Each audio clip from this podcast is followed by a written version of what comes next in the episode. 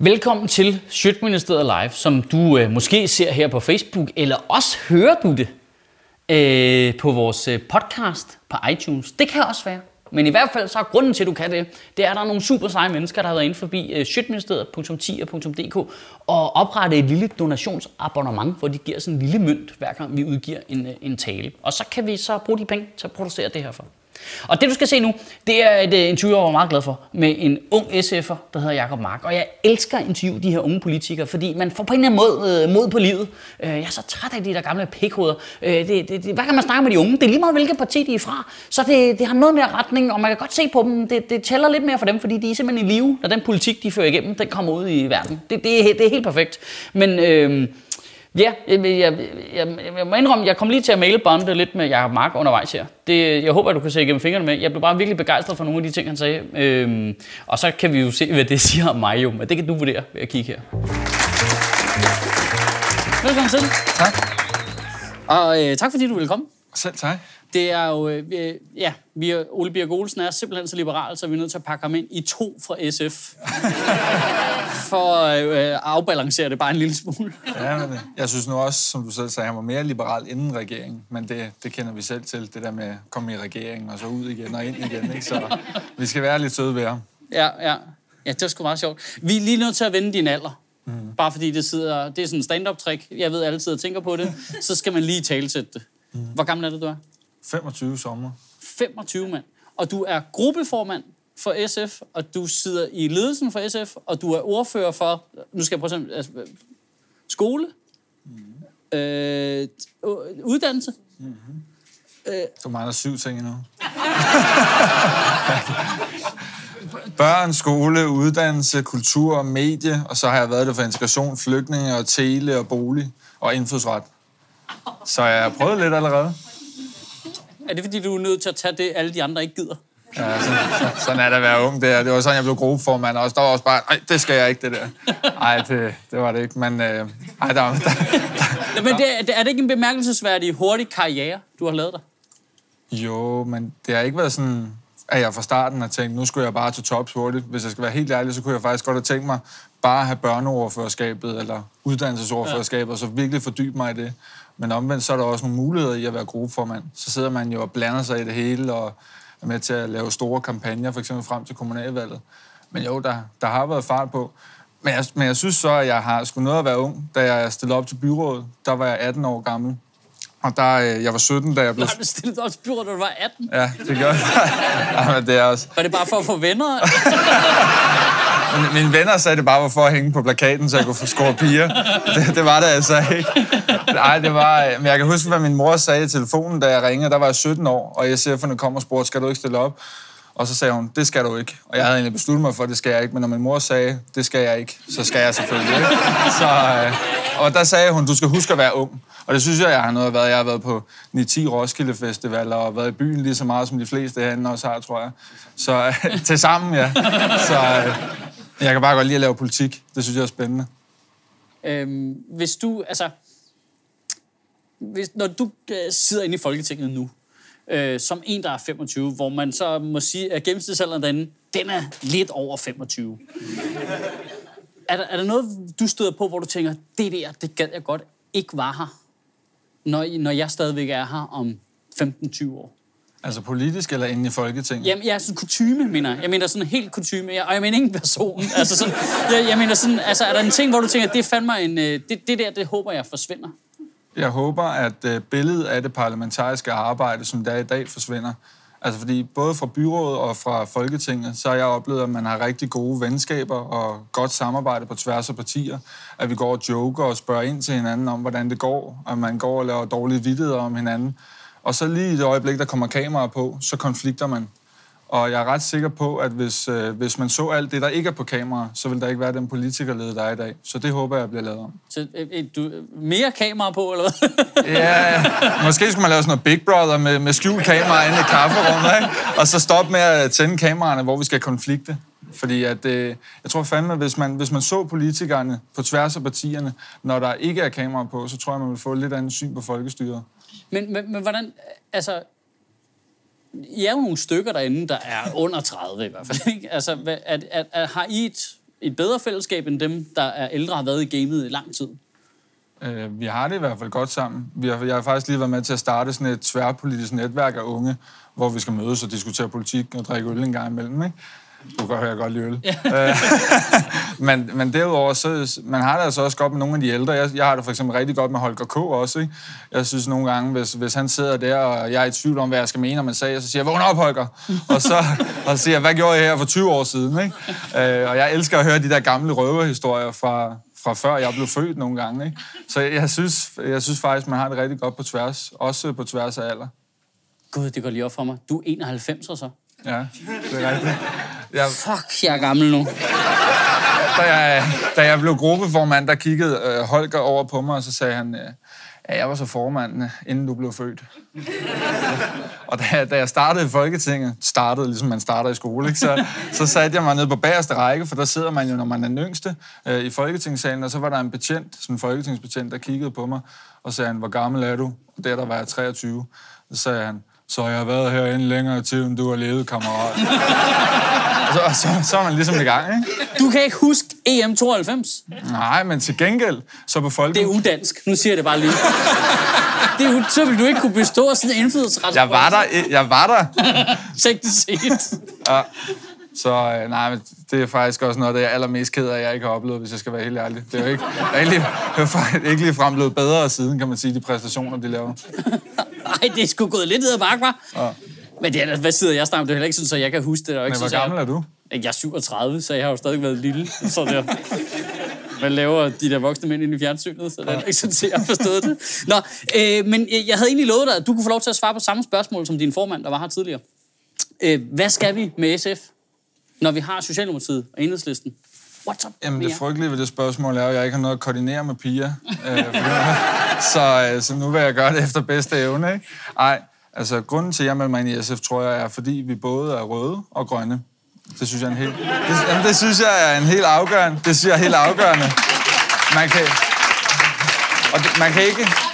Man kan, ikke være, man kan ikke være grøn uden at være rød, fordi hvis vi vil lave en seriøs grøn omstilling, så er man nødt til at løfte nogle af dem, der har mindst, så de også kan, kan leve, eller have en levestandard, der gør, at man kan leve og købe for eksempel økologisk. Så man kan ikke være rød uden at være grøn, man kan ikke være grøn uden at være rød. Det er SF.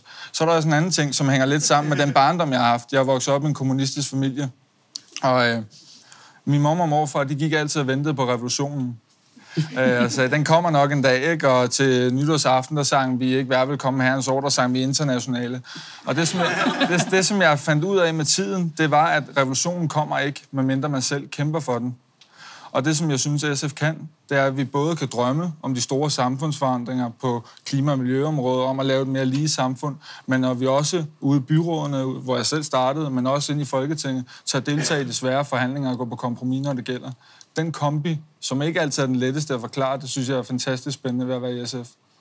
Øh, det er tæt på at være ordret, hvad Pia hun sagde. altså, Ej, det...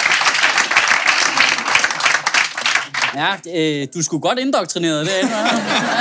Ej, jeg sige, jeg er udpræget meget ikke et morgenmenneske. Og Pia er udpræget meget et morgenmenneske. Så hun ringer mig op klokken lidt i seks, øh, og så er hun allerede i gang med at sige, hvad skal vi så lave i dag, kammerat? Så bliver man indoktrineret. øhm, et af dine ordførerskaber, det er øh, skole. Mm. Og der har I øh, nogle konkrete forslag. Igen, øh, jeg roste Pia for det tidligere, at jeres, øh, øh, jeres øh, politik på jeres website er altså meget mere konkret end de andre partiers politik. Det ved jeg ikke, om du er klar over. Nej. Men det er sådan noget med, at I har skrevet rigtige forslag og sådan noget. øh, det, det, er ret, du ved, det er ligesom her vores øh, 20 gode forslag til folkeskolen. Ja, det er dejligt. Ja, men hvad, prøv lige at forklare mig, hvad, hvad, hvad er det for et løfte, I vil give folkeskolen? Jamen, hvis jeg skulle, hvis jeg skulle give noget til hele børne- og unge generationen, som i virkeligheden også spiller lidt ind i vores folkeskoleforslag, så er det at lave sådan en ro på reform. Det skrev jeg også på min Facebook forleden. Og det begyndte at fylde mere og mere i mig, at vi presser børn og unge helt vildt. Og det er jeg træt af. Altså, børn skal tvinges hurtigere fra vuggestue til børnehave. Børnehavebørn skal tvinges hurtigere fra børnehave til skole. Jeg var selv skoleudsat barn. Jeg tog ikke snakke med nogen. Det er lidt underligt, når jeg sidder her i dag. Men jeg havde så godt af at være et år ekstra i børnehave. Vi tester dem mere og mere igennem 10 nationale test i deres folkeskoletid. Det må man så gøre tre gange per nationale test, så det kan være op til 30 gange. Så skal de have høje karakterer. De skal øh, gå i gang med deres uddannelse efter to år efter gymnasiet, øh, hvor de jo, så kan de kun komme ind på universiteterne, hvis de har tårnhøje snit. Og øh, til sidst så må de kun tage en uddannelse, fordi vi forventer, at de skal være hurtigt færdige. Altså det der pres, det er simpelthen ulideligt både at være vidne til som politiker, og vi har endda selv skabt det, men jeg tror også, det er ulideligt at være i. Så hvis jeg kunne bestemme, det minder mig om sådan en pyrus, hvis det var mig, der bestemte, ikke? så vil jeg sige ro på, det skal nok gå, og så fjerne alt, noget af alt det der. Du er i hvert fald klart den første, der har siddet der og lavet en Pyrus-reference. Det vil jeg bare lige sige. Det er sådan er det at være 91, ikke? Sådan er det at være ung. men, men altså, jeg, jeg køber den her præmis omkring øh, ro på til unge, men hvad, hvad med ro på til skolesystemet? Ja. Er de ikke blevet reformeret igen og igen og igen, og hvis der så skal laves ting om igen nu? Ja, men hvis man, hvis man skal snakke mere konkret om skolen, så... Øh, jeg har faktisk lige aldrig været bachelor i påskeferien. Det er, fandme, det er fandme dejligt, at jeg er færdig nu. Øh, men der er interviewet af Bertel Hårder om øh, forlig, fordi jeg skriver om politiske forlig. Og øh, det er igen det der med at høre på nogle af dem, der er mere erfaring end en selv. Og så spurgte jeg Bertel, er det ikke vigtigt med forlig, så der kommer ro? Og så kiggede han på mig og sagde, der kommer aldrig ro. Der kommer aldrig ro. Og så sagde jeg, hvad med sådan et sted som folkeskoleområdet? Så sagde han, der kommer aldrig ro, fordi at der er så mange, der har holdninger til det. Og så var det byrådet, alle har holdninger til folkeskole. Folkeskole og parkeringspladser på torvet. Det har alle, det har alle holdninger til. Og, og sådan er det også med folkeskole. Og derfor kan man lige så godt lade være at bilde sig ind, at der nogensinde kommer ro. Til gengæld så skal vi prøve at lade være at stille os op i to poler, hvor det ene er at rulle hele folkeskolereformen tilbage, og det andet er, at der skal være fuldstændig ro, og nu skal vi ikke lave noget om i 10 år, når vi kan se, at der er ting, som behøver at blive lavet om lige med det samme. Og det kunne for eksempel være de store klassekvotienter, vi har de største klassekvotienter i Danmarks historie. Altså flere og flere elever sidder i klasser med mere end 28 i. Det synes jeg er et problem. Jeg mener, og det var ikke populært at sige, da jeg lige var blevet valgt ind i SF's folketingsgruppe, jeg mener, at skoledagen er blevet for lange. Øh, jeg kan se, at nogle børn mistrives ved at have så lange skoledage, og jeg mener, at uanset hvor meget godt du prøver ind i den skoledag, så vil skoledagen stadig være lang. Og derfor er et af de der meget konkrete forslag, som du har læst jo, at gøre skoledagen en halv time kortere for alle børn, og så giver det nogle penge, og så bruger de penge på at lave klasseloft på 24 elever. Det koster ikke noget ekstra. Jeg tror, det vil give en bedre folkeskole. Men er det ikke noget, man kan vurdere på den enkelte skole, hvad man har lyst til at gøre der? Altså, er det noget, I skal gå ind som politiker og bestemme med sådan en kæmpe øh, økse? Sådan skal alle gøre. Man kan sige, at reformen var jo en kæmpe økse. Og, ja, ja, det, ja, det, det, må man, det må man bare sige. Ikke? Øh, når jeg kan være lidt bekymret for det der med at give timetallet fuldstændig frit, så er det fordi timetallet hænger rigtig meget sammen med økonomi. Så der er en fare for, at de kommuner, hvor der ikke er så mange penge, der vil man se et markant lavere timetal, hvor i de kommuner, hvor man har en del flere penge, der har man lidt mere fri til at gøre de ting, der er sjove. Det var det, man så inden reformen. Der, var der, der kunne der være op til et års forskel på, hvor lang tid elever gik i skole. Øh, så jeg synes, det er vigtigt at lave Hvis noget Hvis man nu spurgte eleverne, mm-hmm. det her. de ville foretrække. Så tager jeg lige et glas vand. Ja. Ja. Så kunne det jo godt være, at det der års mindre skolegang ikke var så skidt. Jeg tror, at hvis man spørger eleverne, og det er der jo nogen, der har gjort, så siger de, at skoledagene er blevet frygtelig lange. Og øh, jeg tror, når SF'erne synes, det var vigtigt dengang, og jeg, jeg kan godt sige, at der var nogle SF'er, der synes, det var mere vigtigt end mig. Ja. Men jeg, har jo, jeg ved godt, hvorfor de synes det. Det er fordi, de sagde, for nogle børn er tiden i folkeskolen simpelthen det bedste tid på dagen. De har ikke noget at vende hjem til. Det er der i skolen, de kan få hjælp til lektier. Det er der, de kan, der er en stærke fællesskaber. Men jeg tror bare ikke på nødvendigvis at one size fits all. Så hvis du skal lidt ned i timer, binder økonomien i klasseloft, og ellers så prøver at sætte skolerne lidt mere fri, så tror jeg, at du kan nå langt. Ja, det, jamen, det er jo, jeg synes bare, der, der, er noget, der, der er bare noget sådan... Der, der er et eller andet, der sådan krymper i mig, det der med, når man, når man hele tiden vil gå ind og bestemme over skolen. Hvor, mm. hvor, prøv, prøv at forklare mig igen, hvorfor er det, at skolen ikke selv må bestemme, hvad, hvad de lærere eller den skoleleder, der er på den enkelte skole, synes er bedst for Fordi dem? Nogle ting er meget økonomisk afhængige. Altså, hvis jeg bare satte klasseloftet frit, det er jo det, der sker i daginstitutionerne, ja. øh, der er der ikke nogen øh, minimumsnummering, og det betyder, at pædagoger står alene med frygtelig mange børn. En minimumsnummering, som vi kæmper for, er jo i virkeligheden et klasseloft. Og jeg frygter, at hvis man fjerner klasseloftet helt, jamen så vil man se spareøvelser på spareøvelser ude i kommunerne, hvor klassestørrelserne vil stige endnu mere. Og jeg frygter, at det samme vil ske, hvis man bare sætter timetallet frit. Så kan det godt være, at man vil sætte det ned, og det er godt i starten, men der vil være meget stor forskel på kommunerne. Men der, hvor man skal sætte dem fri, der er blevet en utrolig stor tendens til, at politikere og embedsmænd vil blande sig i, hvad der sker inde i klasselokalet. Hvordan læreren underviser. Man snakker om læring. Øh, man bestemmer mere og mere, hvordan læreren skal lære, og man bestemmer mere og mere, hvad eleverne skal lære til sidst. Det kunne jeg godt tænke mig at sætte fri. Men, men det er jo, nu har du selv siddet i byrådet. Det er jo byrådet, der sætter de rammer for skolerne. Altså, skal jeg som borger så ikke stemme på nogle andre over på rådhuset, hvis jeg synes, at øh, dagene bliver for lange eller for korte? Altså, det er vel ikke mm. noget, I fra Folketinget behøver at gå ind og blande jer i. Altså, hvis nu der er en skole ude på Østerbro, der synes, det er pisse fedt med mange timer, og en skole herover der synes, det er fedt med ikke så mange timer, mm. eller hvordan I fordeler, skal de så ikke have lov til det ud fra de børn, der går der? Det, der bare sker i dag, øh, for, nu lyder jeg virkelig som sådan en, øh, der flager rundt, men for halvandet år siden, da jeg kom ind øh, på borgen, der øh, anbefalede jeg skolerne at korte skoledagen ned med en paragraf, der paragraf 16b. Det er lidt nørdet, men det var noget, SF fik ind i reformen. Det betyder, at man kan gøre skoledagen lidt kortere, til gengæld er der to voksne. Det, der bare er sket rundt omkring, det er, at de kommuner, der har råd, de gør det, og så udvider de SFO-tiden. Dem, der ikke har råd, de gør det ikke. Hvor jeg siger, jeg tror, der er så stort et strukturelt problem i de lange skoledage, at hvis vi vil hjælpe børnene, hvis vi vil hjælpe skolerne, så må vi sige en gang for alle, vi er nødt til at gøre den lidt kortere og du får aldrig løst klasseloftet ved bare at sætte det frit. Det mener jeg, det er for dyrt. Kommunerne har ikke råd til det, og det bliver ikke prioriteret. Jeg har siddet i seks budgetforhandlinger. Det kommer ikke til at ske i min levetid, og jeg har alligevel lidt at leve på endnu. Der, derfor skal man heller ikke være bange for nogle gange inden for Folketinget at sige, at det her det er så vigtigt for os, og det må vi gøre. Og så må vi ellers prøve at skubbe nedad i forhold til, at der er mange andre beslutninger, som man kan træffe. For eksempel, hvad der sker ude i klasselokalerne. Så man kan sætte undervisningen fri, men ikke økonomien. Det er virkelig ja, det, du sådan... Præcis. Det, det er faktisk ret pudsigt, at øh, over de sidste fem år, der er det blevet mere og mere normalt at tale om læring. Og læring og undervisning er for mig to meget forskellige ting. Læring, det er, når jeg vil have, at du skal lære lige præcis det her. Og så laver vi en national test, og så begynder øh, lærerne at undervise efter den test, så de kan lære lige præcis det, de skal. Undervisning, det er, hvad der sker imellem os. Det kommer sådan det tyske unter.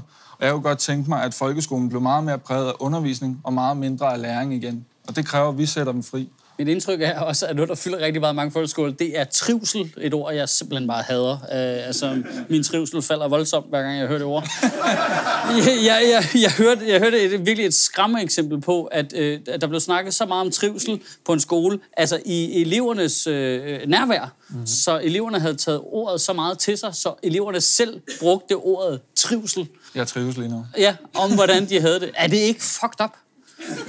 Du, altså, du siger bare, det, så har vi jo lavet et system, hvor der er noget galt jo. Eller der er nogen, der ikke helt... Altså, man skal jo passe på med at lave et system, hvor man i tale sætter mistrivsel. Altså, men, men jeg må bare sige, jeg oplever nu også, at der er en del elever, der mistrives. Jamen, og så kan det godt være, at vi, vi kan godt kalde det noget andet, hvis det vil gøre dig glad. Men, men, jeg, men jeg mener grundlæggende, at vi har et problem i vores børne- og uddannelsessystem med, at folk mistrives. Og måske i virkeligheden i samfundet. Apropos den der ro på reform. Ja. Jeg tror, at der er for meget hurtighed og hastighed, og jeg tror også, øh, ja, jeg tror, det er sådan meget skolenørdet det her, ikke? men det er noget, jeg har gået og tænkt på, at siden jeg gik ud af folkeskolen, der har der været meget fokus på ansvar for egen læring. Altså, eleverne, det er mere og mere elevens egen skyld, hvis de ikke lærer. Jeg mener, at vi skal tage det tilbage og sige, det er sgu ikke din egen skyld, hvis du har et bagland eller et hjem, der sejler, at du så ikke lige lærer det her. Det har vi alle sammen et ansvar for. Men jeg har ikke lige fundet ud af, hvordan jeg skal formulere det på en smart måde endnu, så det kommer på vores hjemmeside. Ved, du, har jo, du har jo ret i det der med, at skolen jo har, synes jeg i hvert fald, det er jeg i hvert fald enig i grundudgangspunktet med, at, at det, det er lærerne og, og skolen, der har et ansvar for at lære eleverne ting. Men altså, vi har, har vi ikke også gjort nogle ting svære for os selv? For eksempel sådan en ting, som jeg virkelig har undret mig over, hvor svært det er at fyre en lærer. For eksempel en dårlig lærer er, er jo... Det er ikke svært. Er det ikke svært? Nej.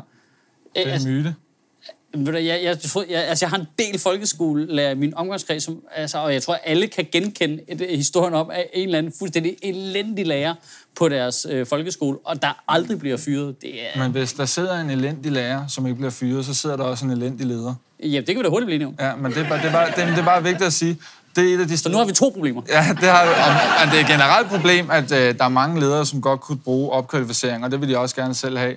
Men, men jeg må bare sige, jeg undersøgte det der, da jeg sad i byrådet, for jeg hørte det hele tiden, ja. når jeg er ude i paneldebatter. Der var rigtig mange forældre, der kommer og sagde, hvorfor kan I ikke fyre dårlige lærer? Ja, forældre skal du ikke lytte til. Nej, det, det, det, Og det siger jeg så, jeg er selv en, men altså, det skal ja, du Men jeg vil bare sige, det er, man kan godt fyre en lærer, hvis man vil det. Øh, fagforeningen ved jo også godt, hvornår den er gal, og hvornår den ikke er gal.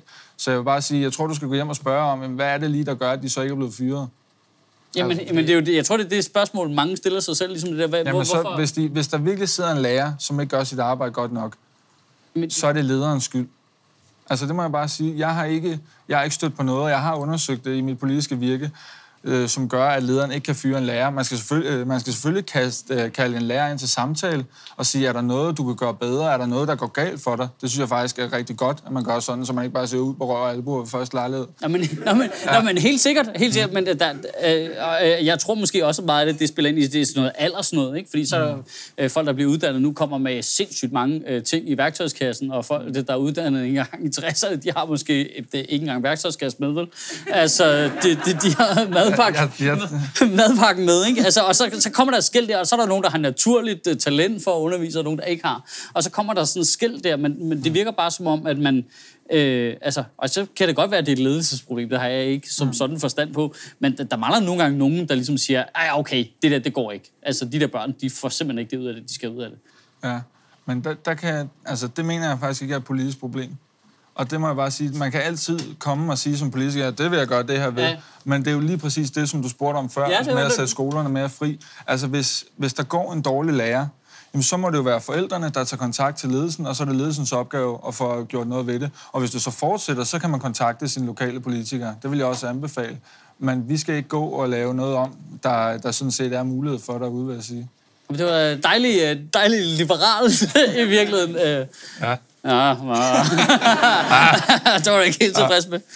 Øhm, nu, øh, nu planter jeg bare en idé hos dig, og så forventer jeg at se det på SF's hjemmeside ganske snart. Øhm, hvorfor er det, vi inddeler trinene på skoleniveau øh, i skolerne efter alder? Det, s- har- det gør vi i ingen andre steder i samfundet. Det synes jeg er virkelig mærkeligt. Ja, det er Hvorfor, faktisk, det er hvorfor faktisk inddeler man ikke efter øh, kvalifikation? Øh, det var så ikke lige den regning, jeg ville have taget med det samme. Men jeg, jeg vil Nå, nok, nej, men jeg er med men på, øh- Må, altså, måske nærmere modenhed og parathed i en Ja. eller anden form. Og især i indskolingen. Altså, der er jo flere kommuner, der nu begynder at arbejde med rullende skolestart. Altså, hvor man ikke ser på... Øh, hvor man ikke ser på barnets alder, men hvor man ser på, hvor langt er barnet i livet. Apropos mig, der ventede et år og gravede sandkasse. Ikke? Og jeg har faktisk lige, jeg har i næste uge et forslag i Folketingssalen om, at man skal, det skal være forældrenes egen valg, eget valg at udsætte barnets skolestart. Det har man taget fra forældrene. Det forstår jeg ikke, hvordan nogensinde kan være et liberalt projekt. Men, men det har man altså gjort. Og fordi du har helt ret. Hvordan kan man vide, at en seksårig pige herfra, til en seksårig dreng derfra, til en seksårig pige der, til en seksårig dreng, at de alle sammen er det samme sted i livet, hvor de præcis på det tidspunkt er klar til at gå i skole. Altså, det kan man ikke. Mennesker er forskellige. Nej, og de vil jo også udvikle sig forskelligt inde i de 10, 9, 10 år, man går i skole. Der vil de også udvikle sig forskelligt. Ja, men tit, det er så det næste. Altså, jeg synes, man skal starte i indskolingen, fordi nogle gange så indhenter man også hinanden. Det ved jeg af alle, tror jeg, fordi jeg netop gik om. Der var tidspunkter, hvor at, øh, i 4. klasse for eksempel, så øh, der sker noget, når man kommer i puberteten. Ikke? Så begynder man at synes, nogle andre ting er interessante. Så, øh, og det begyndte jeg at synes i 4. og 5. klasse, tror jeg. Og så kiggede jeg rundt på mine andre drengevenner der, og de sad stadig og spillede Gameboy. Øh, og så tænkte jeg, fuck mand, hvad, hvad gør jeg her? Ikke? Og så på et tidspunkt i 6. klasse, så blev jeg så træt af det, at jeg gik op til skoleledelsen sammen med mine forældre og sagde, kan jeg ikke godt rykke op igen? Og så var det faktisk meget tæt på, at jeg rykkede op, og så sagde øh, viseskolelederen til mig, prøv nu at vente lidt. Prøv nu at vente, vil du virkelig smide dem væk, du har gået sammen med så længe, fordi de øh, ikke er der, hvor du er nu? Så gik der et halvt år, så begyndte de andre også at rende efter damer. Så var jeg glad. Så, no, så man skal også passe på med det, ikke? Altså, øh, men jo, i hvert fald i indskolingen, så synes jeg, det giver god mening at kigge på, hvor er barnet henne. Jamen, jeg mener i virkeligheden ikke kun i indskolen. Det er også noget med, at du ved, når du går ind i en klasse, så er folk på forskellige niveau i engelsk. Mm. Hvorfor underviser vi ikke ud fra, hvilket niveau folk er på, øh, og ikke i forhold til, hvilken alder de har? Det virker sådan meget sådan... Ja, gammeldags, Og der hold var fast det faktisk i, i tallet. Ja, men der var det faktisk en af tankerne i, øh, i skolereformen, at man skulle kunne holde del mere. At man både kunne holde del øh, efter alder, men man også kunne holde del på tværs af klasser, men også, sådan set også på tværs af niveau. Det, der bare er vigtigt for mig, det er, at det ikke er noget, vi siger politisk, at nu skal I øh, holde del efter niveau, eller nu skal I holde del efter alder. Jeg synes egentlig, det er rigtig fint, hvis skolerne derude selv finder ud af, hvordan de vil tilrettelægge holddelingerne. Så, så det ville være fint med dig, hvis en skole bare valgte at sige, ved du hvad, det, vi bytter rundt på det hele. Alle dem, der er gode til engelsk herover, alle dem, der er på mellem til engelsk, de er herover, og så er det lige meget med deres alder. Jeg tror faktisk, at vil synes, at hvis lærerteamet vurderede, at i den her klasse, øh, eller i de her klasser, der giver det øh, mening og øh, tilrettelægge efter øh, niveau. På for eksempel engelsk, så vil der være nogle andre, der har brug for at blive sammenlagt i for eksempel matematik. Ja, ja, præcis. Så synes jeg, det er godt. Men den der gamle borgerlige drøm om, at man kun skal lave niveaudelte klasser, den deler jeg ikke. Men jeg, jeg, jeg tror rigtig meget på, at hvis man giver skolerne frihed til at undervise, som de tror på, så får vi noget rigtig godt. Okay, men, men ikke frihed til selv at vurdere timeantallet. Der sætter du alligevel grænsen. Det kan du mærke, jeg prøver at lede efter ja, din... Men det handler om kant. økonomi. Det, jeg ved ikke hvorfor, altså det handler sgu om økonomi. Det er, nogle, det er rigtig mange penge, vi snakker om i det der timetal, og det bliver rigtig hurtigt en spareøvelse. Der er noget, der er pædagogik. Det kan man, man kan forsøge at styre det, men man kan heldigvis ikke spare så meget på det. Men timeantal, klasseloft, normeringer, det kan hurtigt blive en spareøvelse. Og derfor siger, der må jeg også bare sige, der er det vigtigt, at vi har nogle politiske retningslinjer. Okay. Og så kommer det, øh, det sidste sådan lidt tricky spørgsmål her, fordi det kan enten stikke helt af, eller også kan det falde sammen om ørerne på os. øh, men det er fordi, øh, hvordan har I det i SF med øh, friskolerne kontra den almindelige folkeskole? Øh, Hvordan har du det Der- med der- ved SS, spørger jeg, hvis tak, tak. Det er jeg glad for. Da jeg, da, jeg, da jeg blev valgt til Folketinget, der var jeg ikke glad for dem. Nej. Og nu er jeg jo blevet mere pragmatisk, fordi jeg repræsenterer et helt parti. Men jeg synes, privatskolerne udgør et, øh, et problem. Jeg kan rigtig godt lide tanken om friskoler, hvis de er et pædagogisk alternativ. De startede jo, og SF var med til at starte dem som alternativ til den sorte skole. Ja. Øh, men det, der sker lige nu, det er, at der er nogle skoledistrikter, hvor det er 35 procent, der er privatskoler. Øh, at der er næsten 20 procent af skolerne generelt, der er privatskoler. Og det synes jeg er et problem, fordi at øh, privatskolerne kan vælge at vrage efter, hvem de vil have, og at der er brugerbetaling på. Og det synes jeg, hvis vi begynder at få flere af dem, så får vi også A- og B-hold i vores samfund. Jamen, det, jeg kan sagtens, øh, det, det giver totalt mening. Mm. Men lad os nu bare sige, at man lavede en regel for en friskole, der sagde, at øh, der må det ikke være brugerbetaling på. Eller øh, øh, de måtte ikke vælge at vrage. Sådan. Der har du mit forslag om folkefriskoler, som ingen rigtig forstod, fordi det var sådan halvakademisk. Men, men, Nå, men, men, men seriøst, fordi, det faktisk. ideen med, at Yes. skolen selv styrer sin Ja, butik, men du kan, er jo du kan, ja, det er lige præcis det, jeg foreslår. Det findes faktisk i daginstitutionerne, i det, der hedder selvejende børnehaver. Der, Præcis! Hvad, har vi den samme mor, eller hvad? men, men, det, men det, for, det vil jeg rigtig gerne gøre til en skoleform også, men jeg tror ikke kalde det selvejende skoler, fordi vi så ville blive beskyldt for en højredrejning eller noget, fordi folk troede, at det var privatskoler, Mærsk, eller Mærsk eller eller andet. Men nej, jeg kalder det folkefriskoler, og princippet er bare, øh, I må ikke tage brugerbetaling, I må ikke vælge at vrage, I skal tage de elever, der er i distriktet, men I får et 100% gennemsnitligt tilskud, brug det som I vil. Det skal bare stå på mål med folkeskolelovgivningen, ligesom privatskolerne gør, ikke? ja. Og så er det forældrene og de ansatte sammen, der tilrettelægger hverdagen. Det synes jeg kunne være så spændende. Det foreslår, det er i vores 20-punkts øh, udspil der. Men det er også lidt mærkeligt, det hedder folkefriskoler. Det lyder sgu lidt nørdet. Men, øh, men det er et skidegodt forslag, synes jeg. Jamen, du har da totalt lige øh, vundet point herovre på den konto her. Sådan. Det er helt perfekt. Og så, øh, og så lige i, til det spørgsmål ligger der et øh, lidt mere irriterende spørgsmål. Øh, hvordan i alverden kan det være, at man kan få penge af staten til at lave en religiøs friskole? Ja. Det er jo... Øh, Det virker ikke nu skal du 100 huske- Nu skal du huske, at jeg kommer fra en kommunistisk familie. Og kommunister, de tror ikke på religion. Nej. Øh, og jeg synes også nogle gange, det kan være lidt svært med det der religion og uddannelse og skole. Men når man gjorde det dengang, så var det jo fordi, man med respekt både for minoriteter og religioner sagde, at det skal være okay at gå ud og starte en skoleform, hvor man tror på noget andet, og hvor man praktiserer en anden tilværelse.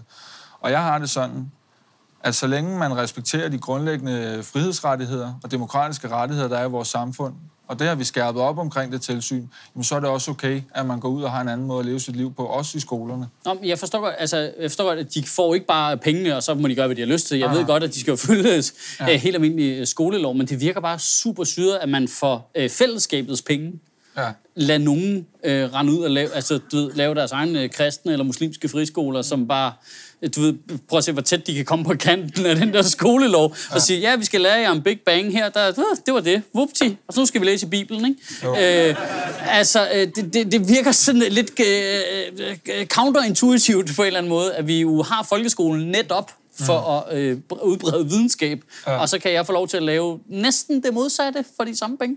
Jeg synes også, det er svært. det, altså, men det, det, jeg respekterer, at der skal være mulighed for at lave skoler, øh, hvor man har en anden pædagogik, og også hvor man har en anden måde at leve sit liv på.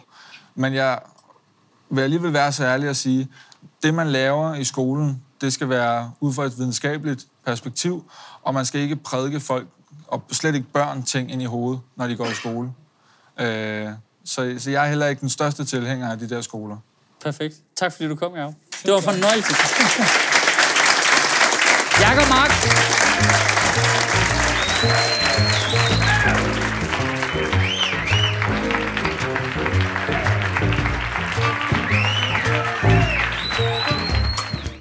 Sjøtministeriet lever af dine donationer. På tier.dk kan du oprette et donationsabonnement, hvor du giver lige præcis det beløb, du har lyst til. Og så kan vi lave flere interviews på Nørrebro Teater, flere taler, sende Sofie Flygt mere på gaden. Og hvis ikke du gør det, så er du en big and.